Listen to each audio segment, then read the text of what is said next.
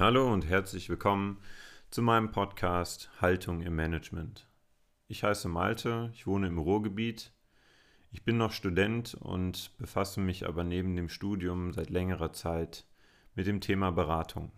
Es hat eigentlich alles angefangen, als ich im Studium das Thema systemisches Coaching kennengelernt habe. Und es hat mich damals so wahnsinnig begeistert, dass ich ähm, versucht habe herauszufinden, wie man sich da irgendwie weiter reinarbeiten kann ich habe dann letztlich eine Coaching-Ausbildung gemacht und nach der Coaching-Ausbildung auch andere Fortbildungen, war jetzt zweieinhalb Jahre Geschäftsführer unserer studentischen Beratung an der Universität und ähm, interessiere mich einfach für viele Themen rund um Unternehmen, rund um das Thema Führung, rund um das Thema auch Agilität.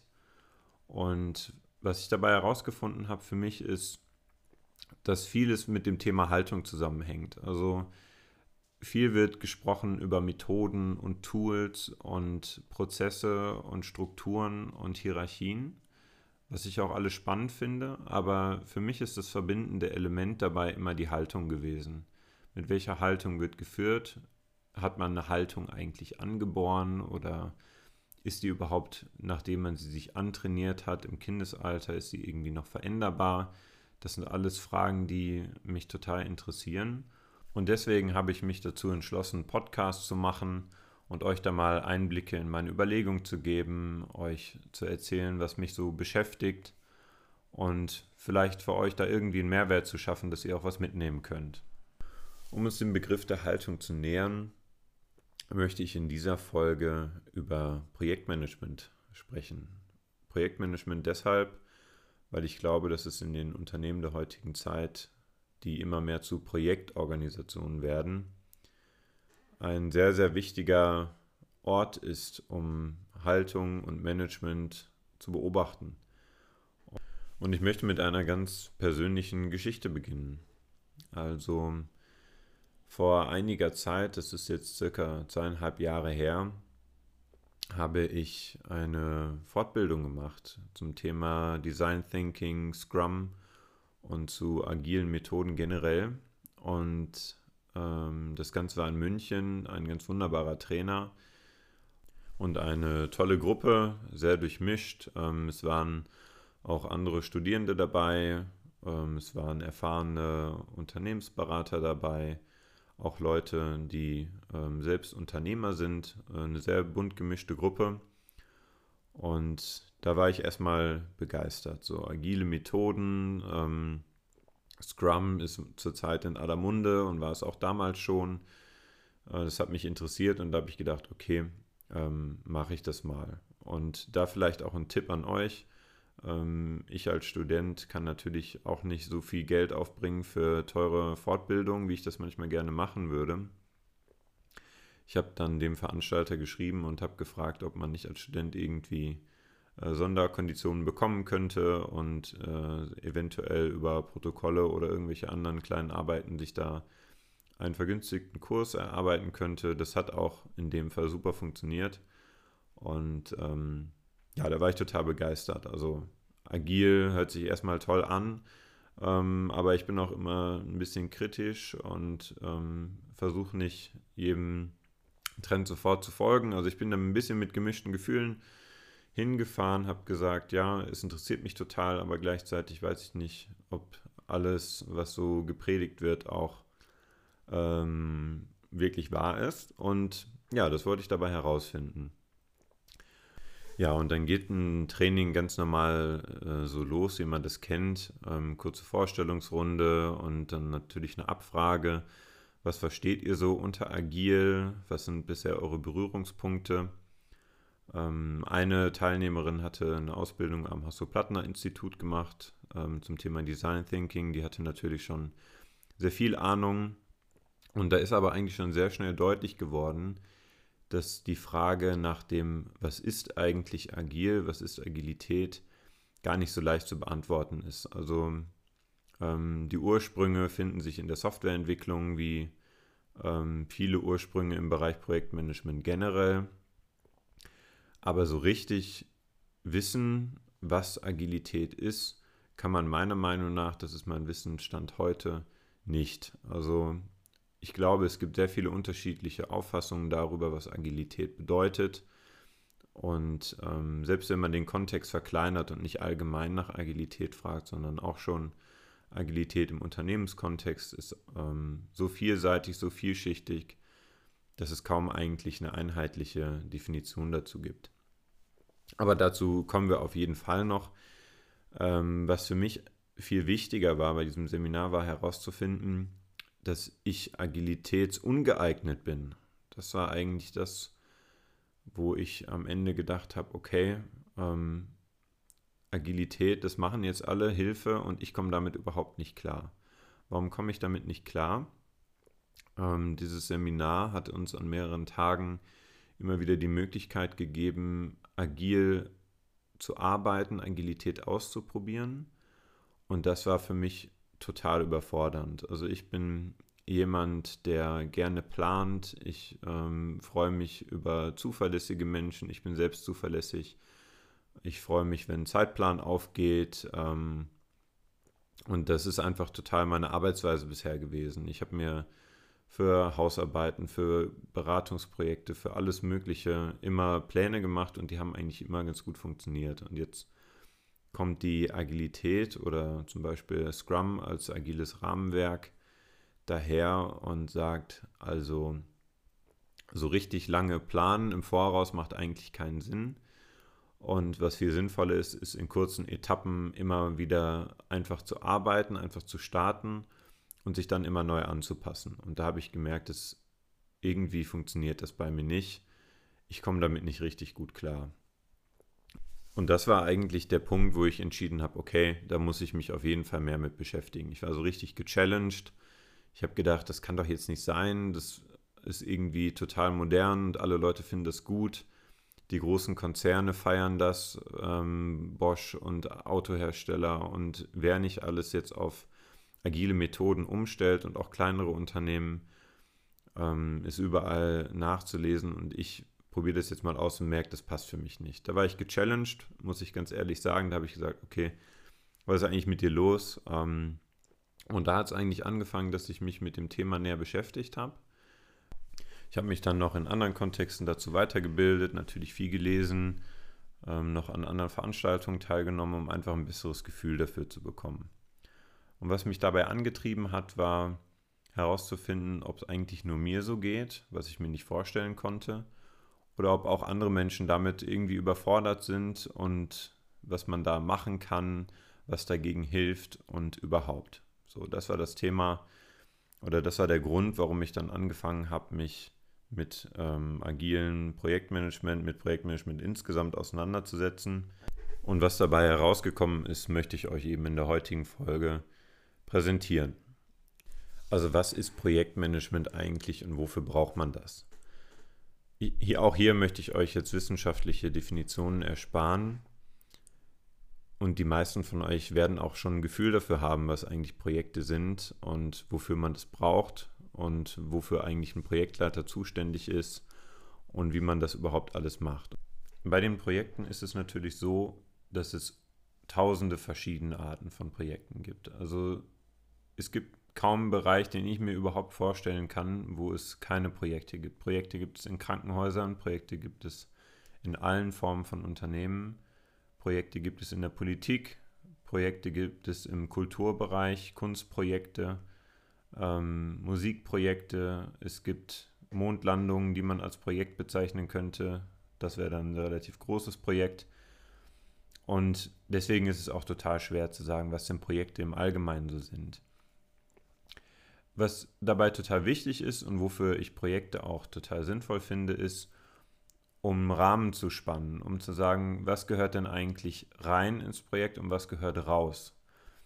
Und das ist, glaube ich, auch eine der wichtigsten Funktionen, dass man eben nicht einfach mal drauf losarbeitet und sich dann in irgendwelchen Details verirrt, sondern dass man vorher abklären kann, was ist denn eigentlich das Ziel.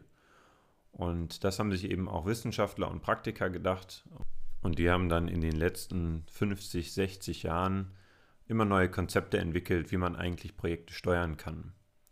Das soll natürlich dazu dienen, auch einen professionelleren Umgang mit Projekten hinzubekommen. Also Es ist natürlich total hilfreich, wenn man einen professionellen Rahmen hat, also wenn man weiß, nach welchen Gesichtspunkten man ein Projekt zum Beispiel aufbauen muss und planen muss und wie man das steuern kann. In Unternehmen spricht man dann auch von KPIs, Key Performance Indicators, an denen man ablesen kann, ähm, also letzten Endes sind es Kennzahlen, an denen man ablesen kann, wie gut sich ein Projekt unter bestimmten Gesichtspunkten entwickelt.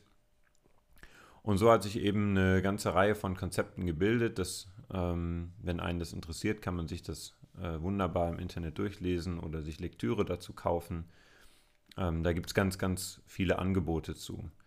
Worauf ich hinaus möchte, ist mit euch heute einen kleinen Vergleich anzustellen von einem Projektmanagement nach dem Wasserfallmodell, wovon ich sage, dass es das am allerweitesten verbreitetste Projektmanagement-Tool ist oder Modell ist, besser gesagt, äh, wonach die meisten Unternehmen ihre Projekte heute strukturieren. Und demgegenüber steht eine äh, Entwicklung, die sich Scrum nennt. Das haben wir, da haben wir schon drüber gesprochen, ist in aller Munde. Und ich möchte mit euch gerne nachzeichnen, wieso es überhaupt jetzt in aller Munde ist, diese Scrum und agile Methoden und warum man nicht einfach beim Wasserfallmodell bleibt. Und mit der größten Überraschung überhaupt fangen wir da mal an. Und zwar hat das Wasserfallmodell seinen Namen vom Wasserfall. Soweit erstmal so beeindruckend.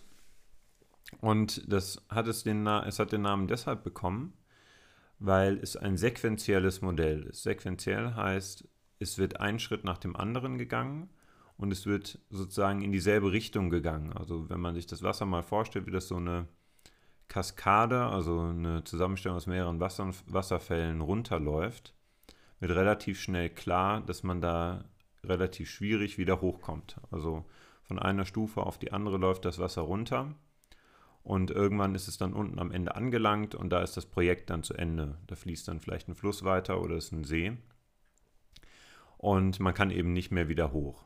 Deswegen ist es sequenziell und immer schrittweise nacheinander die Phasen angeordnet.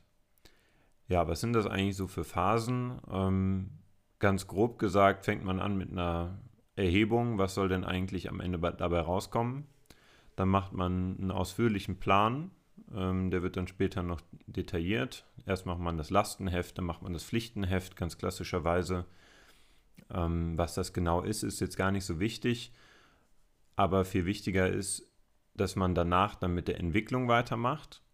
Und dann kommen die Tests. Und wenn die Tests positiv verlaufen, ähm, kann man gegebenenfalls noch ein paar marginale kleine Änderungen vornehmen am Produkt. Und dann kommt das Produkt in den Markt.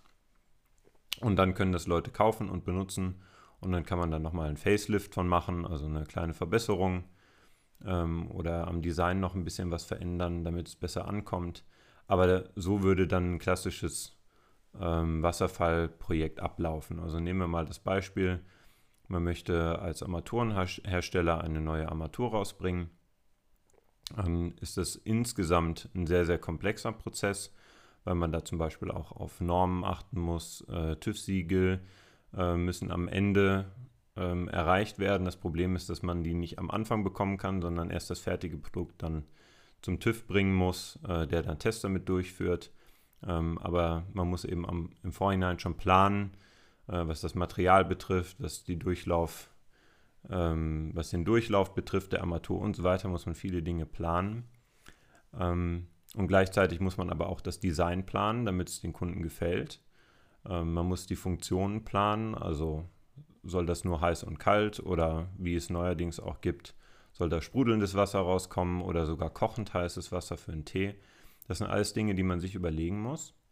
Und ähm, wenn man dann am Anfang einen Plan geschrieben hat, einen super duper Plan sozusagen, ein vielleicht hundertseitiges Dokument, was man da alles machen muss in den nächsten anderthalb oder zwei Jahren in der Entwicklung, dann kann das Entwicklungsteam loslegen. Das sind dann ähm, Ingenieure zum Beispiel, aber auch Leute aus dem Vertrieb, die sich um, auch um das Design mitkümmern, die wissen, was den Kunden gefällt. Und so wird dann über einen ganz langen ähm, Prozess diese Armatur entwickelt. So, soweit, so gut. Das hört sich erstmal nach einem tollen Prinzip an. Ähm, Und dann hat man nach zwei Jahren eine fertige Armatur und die bringt man dann auf den Markt. Die verkaufen die dann zum Beispiel über, über Baumärkte oder übers Internet oder über Fachhändler. Und jetzt kann es natürlich passieren, dass aus irgendwelchen Gründen inzwischen solche Armaturen nicht mehr gefragt sind. Es kann zum Beispiel sein, dass die Präferenzen der Verbraucher, also das, was die letztendlich die Konsumenten eigentlich haben wollen, sich in den letzten zwei Jahren einfach so stark gewandelt hat, dass das Produkt überhaupt nicht mehr nachgefragt wird. Also klassischerweise versucht man ja am Anfang des Projekts, also zwei Jahre vor äh, letztendlichem Verkauf, manchmal auch drei Jahre, manchmal auch anderthalb Jahre oder ein Jahr, versucht man herauszufinden, was wollen die Kunden eigentlich. Und daran richtet man sich dann aus. Und wenn sich das dann nach den zwei Jahren geändert hat, was natürlich auf jeden Fall passieren kann, dann steht man da mit einem fertigen Produkt, was total viel Zeit gekostet hat, Ressourcen gekostet hat, viel Geld in der Entwicklung gekostet hat. Und ähm, man kriegt das nicht verkauft. Also man hat quasi am Kunden vorbei konzipiert, am Kunden vorbei konstruiert und dann wird man das nicht los. So. Das ist natürlich ein Problem, ähm, was immer passieren kann, das immer entstehen kann.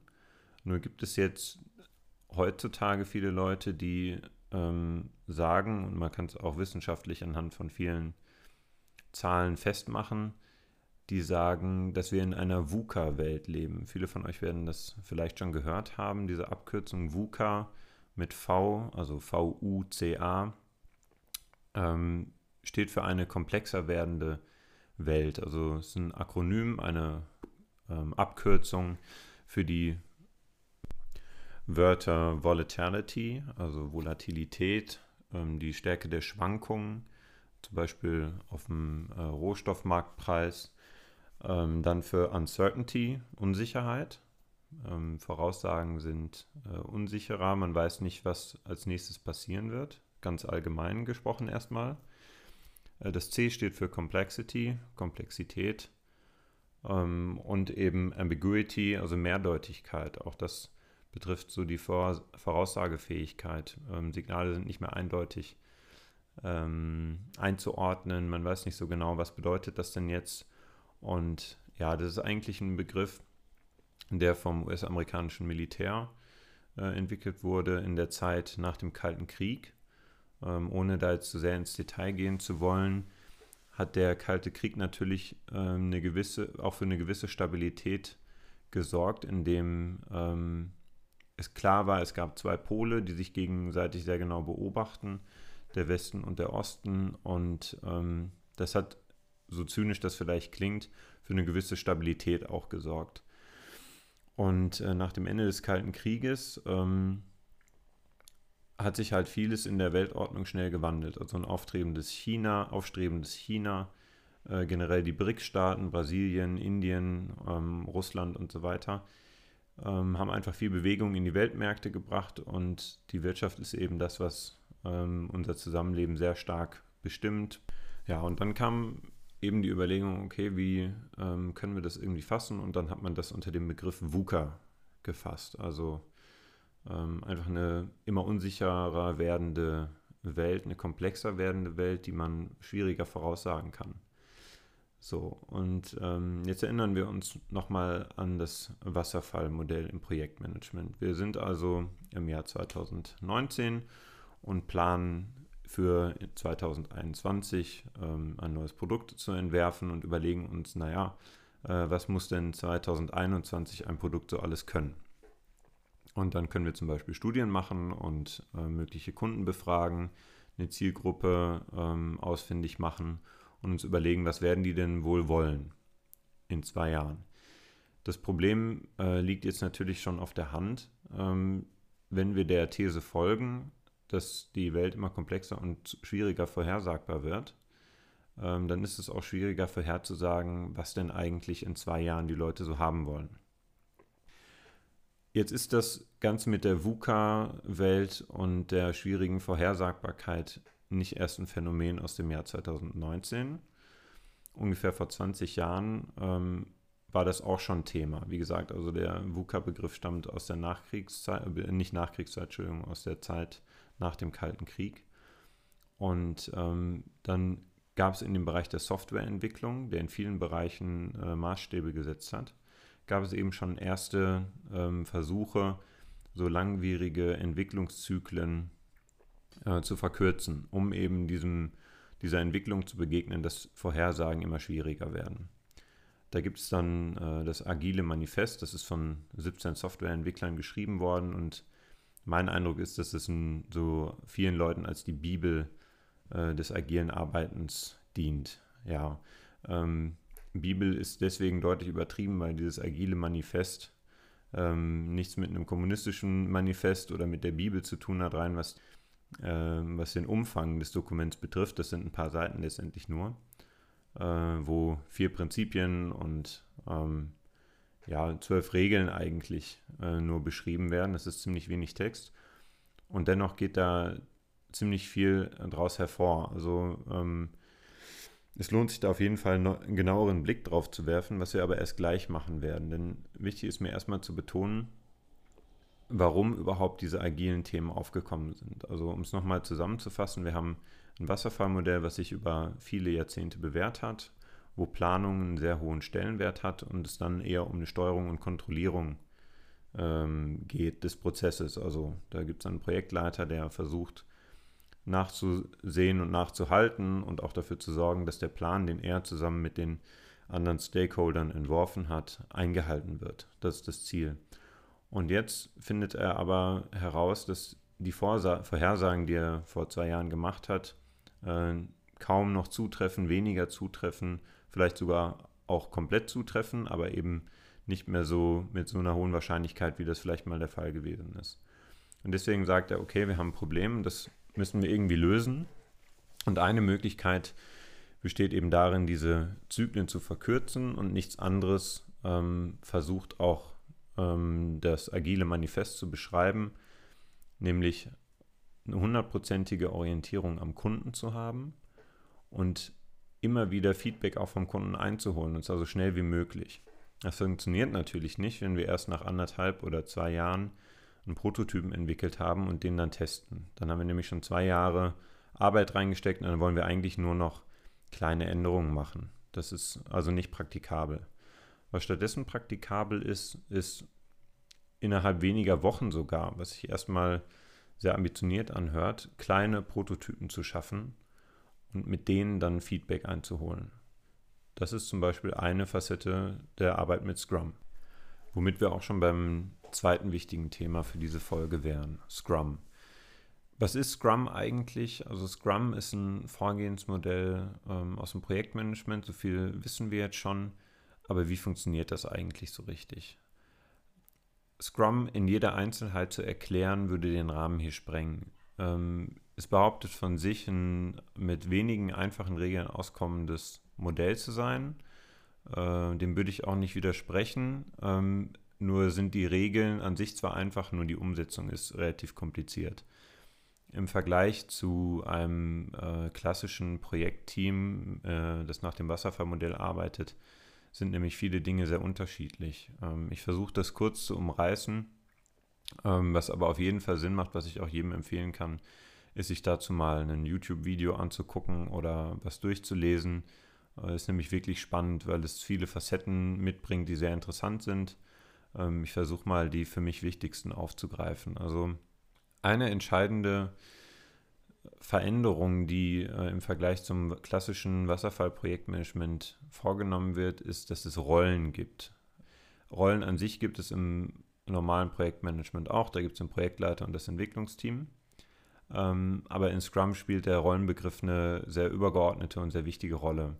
Es gibt drei unterschiedliche Rollen. Äh, das Entwicklungsteam gibt es auch im Scrum-Team. Ähm, soweit nichts Neues.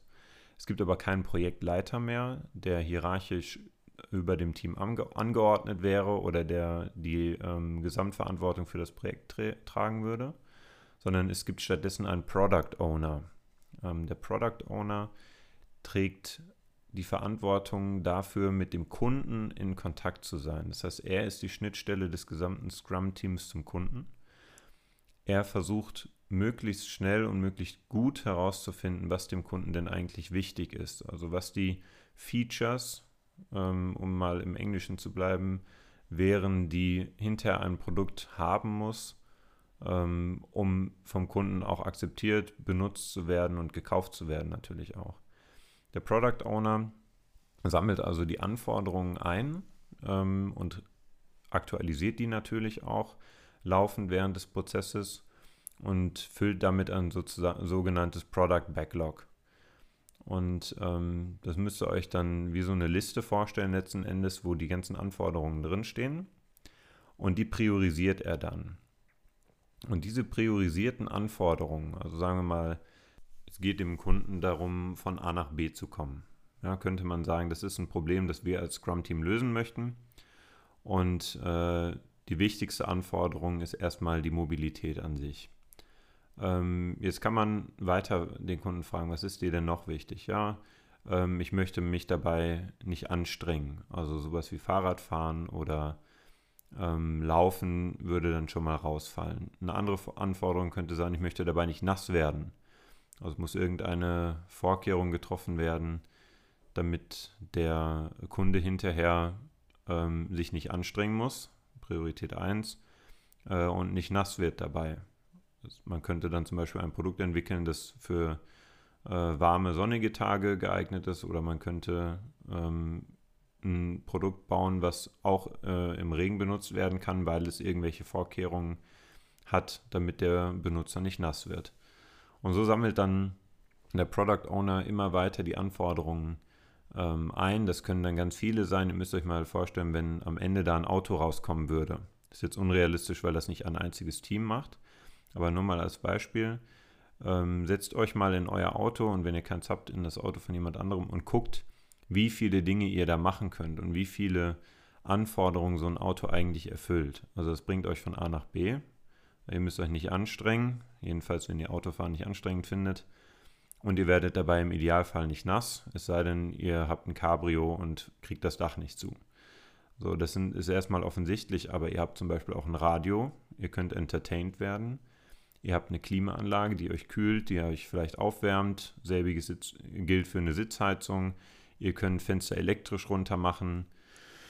Äh, ihr habt Scheinwerfer mit Licht, ihr habt Blinker, mit denen ihr was signalisieren könnt. Ihr habt ein Tacho, an dem ihr die Geschwindigkeit ablesen könnt und, und, und. Also ähm, ich könnte hier hunderte Dinge aufzählen, die an so einem Auto ähm, benutzt werden können und vielleicht praktisch sind. Und äh, dementsprechend steigt natürlich auch die Komplexität. Also ein Auto ist natürlich ein extrem komplexes Produkt. Ähm, aber so funktioniert es, dass man eben die Anforderungen sammelt und priorisiert.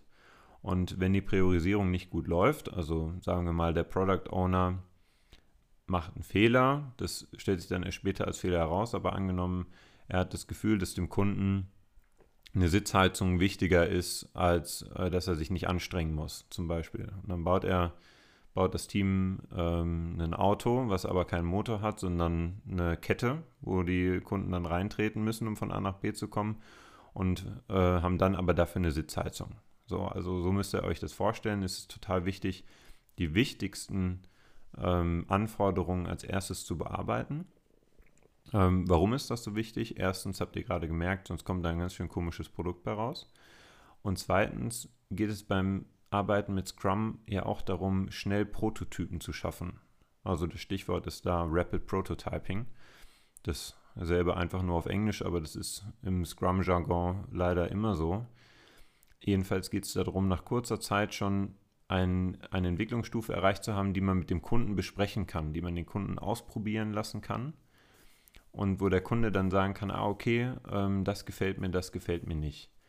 Hintergrund ähm, ist der, dass wenn man einen Kunden fragt, was möchtest du denn eigentlich haben, ähm, er vielleicht nicht weiß, was er denn in zwei Jahren oder in einem Jahr oder überhaupt so braucht. Also das gibt es ein schönes Zitat, was in dem Zusammenhang immer wieder genannt wird von Henry Ford der gesagt hat, wenn er die Leute damals gefragt hätte, was sie denn bräuchten, hätten sie gesagt, schnellere Pferde. Äh, das hätte Henry Ford nicht geholfen und dann hätte Henry Ford auch nicht das Auto ähm, miterfunden oder mitentwickelt. Dann wären es vielleicht ähm, bessere Zuchthengste geworden. Weiß man nicht. Ne? Aber darum geht es. Also äh, der Kunde weiß vielleicht gar nicht, was er will. Und da hilft es auch dem Kunden, wenn er Dinge ausprobieren kann um dann viel eher zu sagen, okay, das Feature gefällt mir sehr gut, ähm, das hier brauche ich überhaupt nicht. Äh, und ich würde mir übrigens noch wünschen, wenn ihr das und das mit einarbeiten könntet. Und auf diese Weise umgeht man eben das Problem aus dem Wasserfallmanagement, dass man sagt, okay, äh, wir müssen jetzt schon wissen, was in zwei Jahren der Fall ist. Stattdessen kann man immer wieder in kurzen Abständen, wie gesagt, äh, die Macher von Scrum empfehlen wenige Wochen, maximal sechs Wochen. Unterscheidet sich natürlich auch, was man da so entwickelt. Feedback einzuholen von Kunden und sich dann neu zu orientieren. Und auf diese Weise kann man in der VUCA-Welt, zumindest in der Theorie, viel besser angepasst an Umweltbedingungen, die sich ändern, arbeiten. So, und wenn ihr gut aufgepasst habt, dann wisst ihr jetzt, dass es im Scrum-Projektmanagement zwei Rollen gibt. Den Product Owner, der die Anforderungen an das Produkt einholt, also der festschreibt, was und wozu gemacht wird.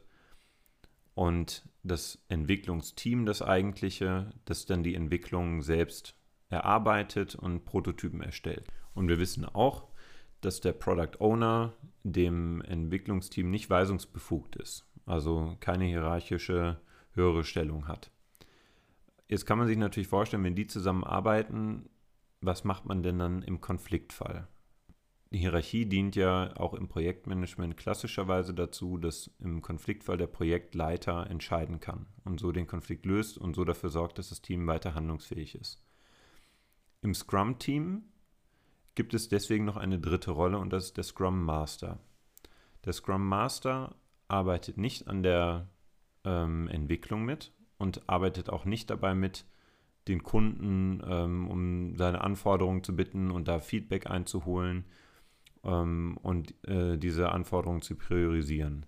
Die Aufgabe des Scrum Masters besteht einfach nur darin, dafür zu sorgen, dass die Regeln eingehalten werden und das, den ganzen Prozess zu moderieren. Also es gibt eine extra Person, die nur zur Prozesssteuerung dabei ist und keinen inhaltlichen Beitrag leistet das ist sozusagen die ganz große Neuerung äh, oder eine der großen Neuerungen im Vergleich zum klassischen Projektmanagement. Ich hoffe, ich konnte euch damit schon mal die größten Unterschiede zwischen dem Wasserfall-Projektmanagement und Scrum erklären. Und jetzt erinnern wir uns nochmal an meine Erfahrungen aus dem Seminar, das ich in München hatte. Ähm, ich habe also kennengelernt, dass es diese drei unterschiedlichen Rollen gibt. Und ich habe kennengelernt, dass man in sehr kurzen Arbeitsphasen arbeitet und immer Prototypen herausbringt innerhalb äh, weniger Wochen. In dem Seminar war das dann eben innerhalb weniger Minuten. Also da haben wir dann so mit Lego gebaut und ähm, hatten so ein Stadtentwicklungsprojekt und haben dann mit Lego einzelne Bestandteile der Stadt gebaut und haben uns eben vorher überlegt, beziehungsweise unser Product Owner hat sich überlegt, was sind denn die wichtigsten Features? Das waren Sachen wie Krankenhäuser oder Altenheime, Straßen, Ampeln, ähm, alles Mögliche hatten wir an Anforderungen gesammelt. Und haben wir dann eben in sehr, sehr kurzen Zeitabständen an Prototypen gearbeitet. Und was mich da total gestört hat, und das ist so funktioniert leider auch Scrum, also leider aus meiner rein persönlichen Sicht, dass diese Prototypen natürlich nur Prototypen sind. Und ähm, das ist für jemanden, der vielleicht perfektionistisch veranlagt ist oder Dinge sehr äh, gerne auch im Detail bearbeitet und optimiert und optimiert, für solche Leute wie mich ist das sehr anstrengend, weil sehr häufig oder eigentlich immer unfertige Produkte entstehen. Ähm, das ist aber genau der Sinn von Scrum, nämlich nicht bis ins letzte Detail an einem Produkt zu arbeiten, mit der Gefahr, am Kunden vorbeizuarbeiten, sondern schon mit einem völlig unfertigen Prototypen loszuziehen und sich Feedback einzuholen. Und das war für mich total schwer, weil ich total gerne noch ein ganzes Wochenende mit Lego an dieser Stadt gearbeitet hätte und die bis ins letzte Detail ähm, ausgearbeitet hätte. Hätte mir total viel Spaß gemacht, aber wir hatten eben immer nur die Prototypen und haben uns dann bei unseren Bürgern sozusagen, das waren dann andere Team, also andere Leute aus dem Seminar, haben wir uns dann Feedback eingeholt. Wie findet ihr eigentlich unsere Stadt? was braucht ihr noch und äh, was braucht ihr vielleicht nicht. Ja, und das war ähm, eine große Herausforderung für mich. Und zudem fand ich es auch sehr stressig. Also eine wichtige Sache bei Scrum ist noch das Thema Timeboxing. Auch wieder so ein schöner englischer Begriff. Ähm, Ziel bei Scrum ist es, ein stabiles Tempo zu bekommen. Also wer schon mal ein Projekt in einem Projekt gearbeitet hat, der weiß, dass das häufig in so einer Trichterform verläuft, dass ähm, am Ende alles zusammenkommen muss ähm, an erarbeiteten Details. Und äh, am Ende wird es immer stressig. Ich kenne das aus Beratungsprojekten, auch wenn man früh anfängt. Ähm, kurz vor der Präsentation ähm, kommt nochmal richtig, richtig viel Arbeit dazu. Und das versucht man eben bei Scrum auch wieder zu vermeiden. Also ähm, ein stabiles Tempo zu haben und dabei immer wieder einzelne Meilensteine zu erreichen mit dem Prototypen und sich Feedback einzuholen, ist ähm, in der Theorie und in der Praxis scheint es sich auch zu bewähren. Äh, ein großer Vorteil gegenüber solchen Projekten, wo am Ende so viel Arbeit auf einmal kommt. Und auch was die Prototypen betrifft, ähm, ist ein weiteres Motto bei Scrum, was total wichtig ist, ähm, das ganze Thema ähm, Maximizing the amount of work not done. Also wieder auf Englisch. Ähm, es geht darum, den Arbeitsaufwand, den man nicht betreibt, zu maximieren. Also umgekehrt formuliert, keine unnötige Arbeit zu leisten.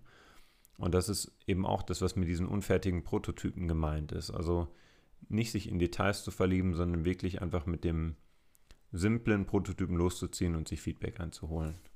Inzwischen habe ich also herausgefunden, was mich ähm, so behindert hat bei der Arbeit mit Scrum. Aber ich habe euch ja auch erzählt, dass ich trotzdem äh, auch nach dem Seminar noch mit einer anderen Seite in mir von dem Thema begeistert war.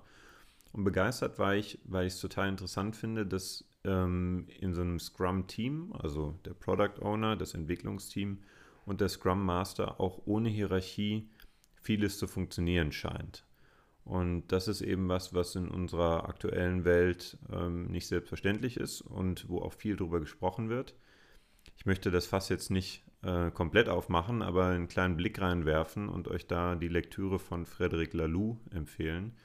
Reinventing Organizations, da erklärt er oder da präsentiert er einige Unternehmen, die hierarchiefrei arbeiten und ähm, das surft so auf derselben Welle wie äh, die Agilitätsbestrebungen. Äh, also das geht oft Hand in Hand, ist mein Gefühl, dass die Leute, die Agilität predigen, auch viel Hierarchiefreiheit äh, fordern ähm, oder zumindest flachere Hierarchien priorisieren und favorisieren. Ähm, gleichzeitig ist mir aber auch der Kritikpunkt äh, wichtig an der Stelle noch zu dem Buch von Frederic Laloux, dass die Organisationen, die er da beschreibt, eigentlich eine Hierarchie nur aussetzen. Und ähm, er beschreibt einige Organisationen, die dann in Krisenzeiten kommen, wo dann der Gründer, der seine hierarchische Position eigentlich abgegeben hat, diese reaktiviert und sozusagen kurzfristig wieder einspringt. Und mein Eindruck ist, dass die Hierarchie, dadurch, dass sie nicht abgeschafft ist, sondern nur zeitweise deaktiviert ist, ähm, immer noch wirkt. Also sie wirkt, weil man weiß, dass sie reaktivierbar ist. Und ähm, deswegen würde ich nicht davon sprechen, dass diese Organisationen wirklich hierarchiefrei sind. Ähm, das sehe ich aber auch sehr eng zugegebenermaßen. Wenn man das ein bisschen lockerer sieht, dann kann man wirklich sagen, dass die in der Praxis viele äh, Entscheidungen auch hierarchiefrei fällen können. Und das ist eben was, was ich ähm, auch in Scrum-Teams wirklich interessant finde. Ihr wisst ja, mich interessiert auch, äh, mit welcher Haltung gearbeitet wird und Hierarchiefreiheit hat auch viel mit Haltung zu tun, ähm, weil eine Kooperation da dringend notwendig ist und noch viel wichtiger, als wenn man die Rückversicherung hat, dass man es zur Not eine Hierarchiestufe höher delegieren kann, wo dann äh, ne, bei Entscheidungsschwierigkeiten einfach entschieden wird. Das heißt, für, aus meiner Sicht es, bringt es viele Herausforderungen mit sich, in so einem Scrum-Team zu arbeiten gerade was ähm, Zusammenarbeit betrifft, Kooperation und auch das Thema Haltung. Und meine Frage, die ich mir stelle, ist, welche Kompetenzen braucht man denn da eigentlich, um in so einem Scrum-Team zu arbeiten? Und besonders im Vergleich zu einem Projekt mit dem Wasserfallmodell. Und mit der Fragestellung möchte ich gerne aus der Folge rausgehen und hoffen, dass ihr mit diesem kleinen Cliffhanger dranbleibt und euch auch die zweite Folge anhört. Denn da soll es genau um dieses Thema gehen. Wir haben diese beiden Modelle und wir haben Unternehmen, die mit beiden Modellen arbeiten und auch Leute, die in beiden Modellen arbeiten. Und meine Frage ist, was braucht man eigentlich, wenn man von Wasserfall zu Scrum wechselt? Wir sehen uns in der nächsten Folge. Vielen Dank.